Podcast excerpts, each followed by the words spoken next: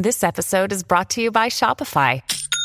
Forget the frustration of picking commerce platforms when you switch your business to Shopify, the global commerce platform that supercharges your selling wherever you sell. With Shopify, you'll harness the same intuitive features, trusted apps, and powerful analytics used by the world's leading brands. Sign up today for your $1 per month trial period at shopify.com slash tech, all lowercase. That's shopify.com slash tech.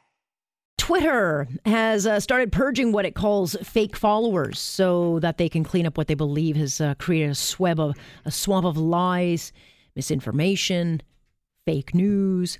So over the last few days, you know, politicians, journalists, celebrities, uh, the big influencers have started to lose millions and millions of followers. Some of those were bought, and others were simply bots. And it's hitting everyone. Oprah lost a million. Donald Trump lost about 50,000. Obama lost 3 million. And now these people all like Obama's got like a cajillion followers, so that's nothing. Oprah's got a cajillion followers. It's nothing. Like these people have lots, so they'll still have lots. But there are a number who have gone from like, you know, some of the political activists who have gone from 50,000 to all of a sudden 2,000. So it's interesting to see, you know, who's got what and who doesn't. And, you know, many will say while it appears the swamp is in fact being drained, there are a lot of people who say, yeah, it's the appearance of it that is drained. But in fact, the problems are still very much intact. Let's bring in our friend Adam Oldfield. He, of course, is our global news radio technology expert. He joins us now. So, Adam, Twitter has started purging millions and millions of what they call fake accounts. Um, so, you've got a whole bunch of like real influencers on social media who are essentially losing many, many. I didn't lose any. Happy to say, I did not lose well, any, but for you, I built good very slowly. Well, you built honest followers. That's obviously very good. And here's the thing, you know, a lot of these celebrities or influencers, we'll call them, uh, you know, they're, they're going to build a natural number by the fact that uh, a lot of bots and otherwise want to be able to connect, link, and then follow others like that. But this came out very similar when we saw the whole issue with the President Trump and all of the misleading uh, medias through Facebook advertising and Fake so news. forth. Right, uh, the fake news situation. And part of it under fake news is they start to utilize a lot of content, make it look like they're actual legitimate operators. And they're claiming now that Twitter's getting involved, really trying to clean up how many followers, giving that perception of popularity or otherwise. And, you know, as we saw when they in, uh, uh, put this program in play, instantly, uh, President Trump had lost 100,000 in less than uh, I think it was 10 minutes yeah. that it actually took place. So I'm not surprised by this. And it is really, really easy to create a fake account. Sure. Twitter. Twitter has made it so simple. So it's automated, and, and what it does is it hopefully will be able to clean it up a little bit. But I don't know if you recall this. This happened before. Yeah. What, what took place was that they went through this whole process originally where they said, we're going to clean these up. We're going to get rid of all the fake accounts. And instantly, millions of Twitter followers were gone. Mm-hmm. And the issue with Twitter is it's not built properly and it can't continue to repeat itself. Yeah. That's my opinion, and I haven't seen anything proof otherwise. Well, you know, look, the idea is to drain the swamp, but there are those and it sounds like you're one of them that believe the swamp is very, very much alive and well, even though they look like they're cleaning it up.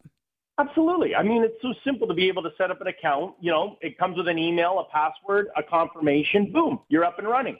And then what it does is Twitter's got the ability to scrape, I like to refer to, retweet, Mhm. and take that fake news situation that we've seen many, many times and, and more or less duplicate it over again.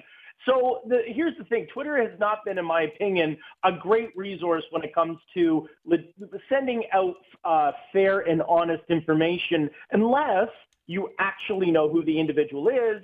And I'm referring to an Alex Pearson on Mhm. AM640, or when you know you're following that individual and the numbers themselves don't really mean anything. I think what really happens from these accounts that actually uh, uh, are existing or these bots that, that have millions and millions of followers behind it, what they do is they take the content that you would post, uh, maybe alter it when someone comments on it, maybe puts a, a, a, a kind of a, a, rea- a reaction to a comment or a post of a of a fake nature, and the bots or followers that are not legitimate will take that and spread it amongst the others. Yeah. So it's, it, I mean, really, this is just one of those situations. We will re- be repeating this conversation in a matter of another eight months to a year as we get closer to the election. Right. And so I think it's a bit disingenuous, but the appearance is that they're doing their part, even if they're not.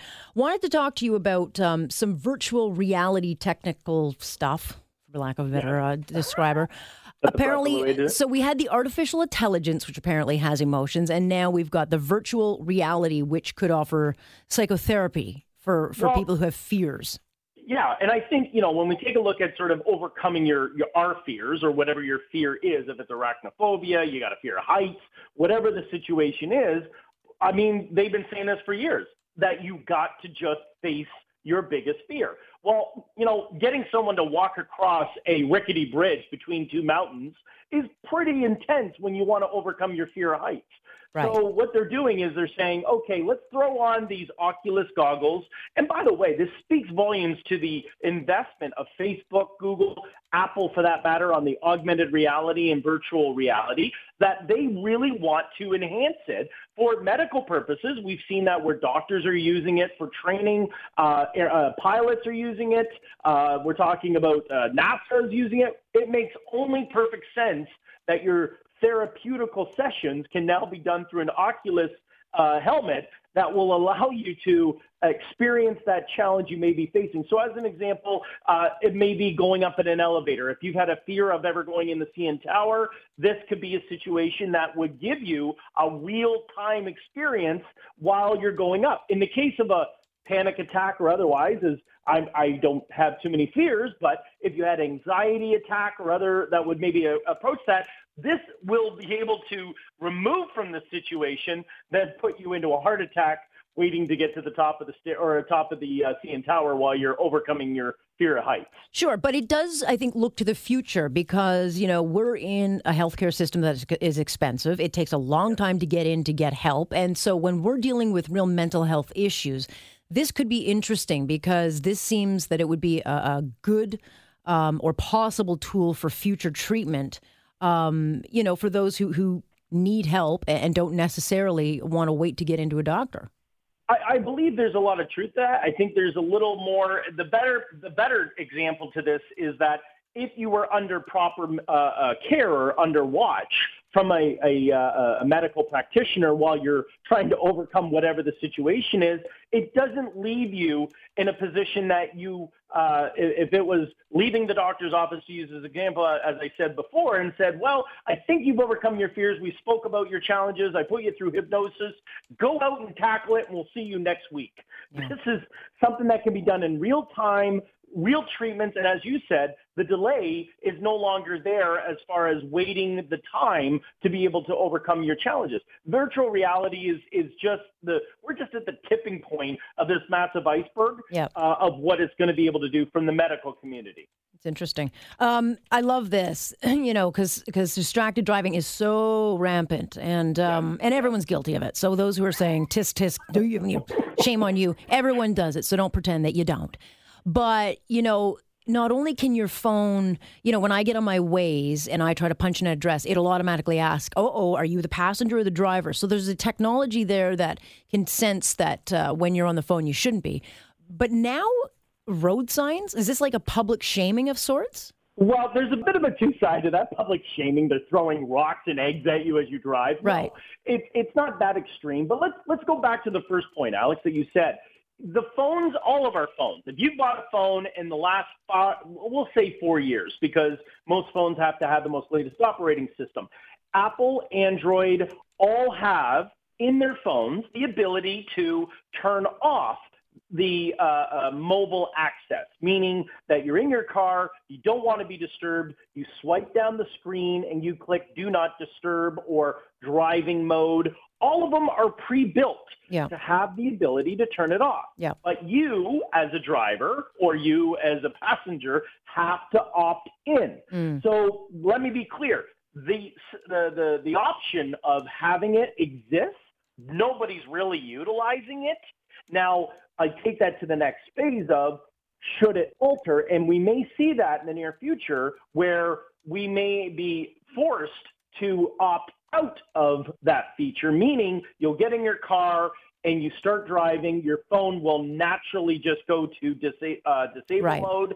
You then have to opt in, meaning force the phone to keep active, but now it will log that in the case of an accident.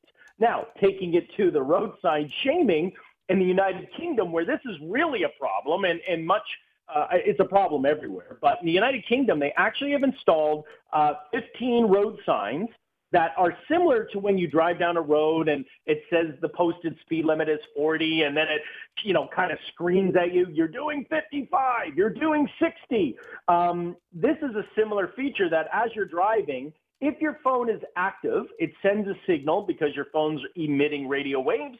It will know your phone's connected to the bluetooth of the vehicle you probably wouldn't see a sign. But if you're not and you're speaking on your phone or using your phone, uh, typing, texting, it will actually post a, uh, a monitor um, flashing that you are distractively driving. Right.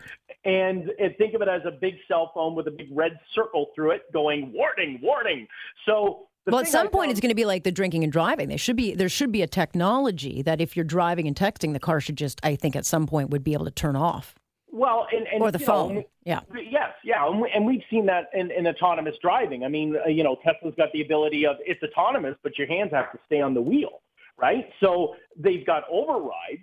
In this case, though, the the only thing I found interesting about this story when I, you know, when I was first sharing with you this comment, and, and it made me laugh that if I was distracted, I'm probably not going to see the sign warning me that I'm distracted. Right. That was the only thing that I thought was not really the. Did they really think that through? Right. Because if I'm typing, I'm probably not going to see that flashing, hey, you're on your phone. I know I am. That's why I can't see the sign. Well, at some point, you won't be able to do any of that. All right, I got to go, Adam. Thank you. Thank you, Alex. Appreciate it. Adam Oldfield. Guy's got a lot of energy. Let me just tell you, I'm Alex Pierce, and you're listening to Global News Radio.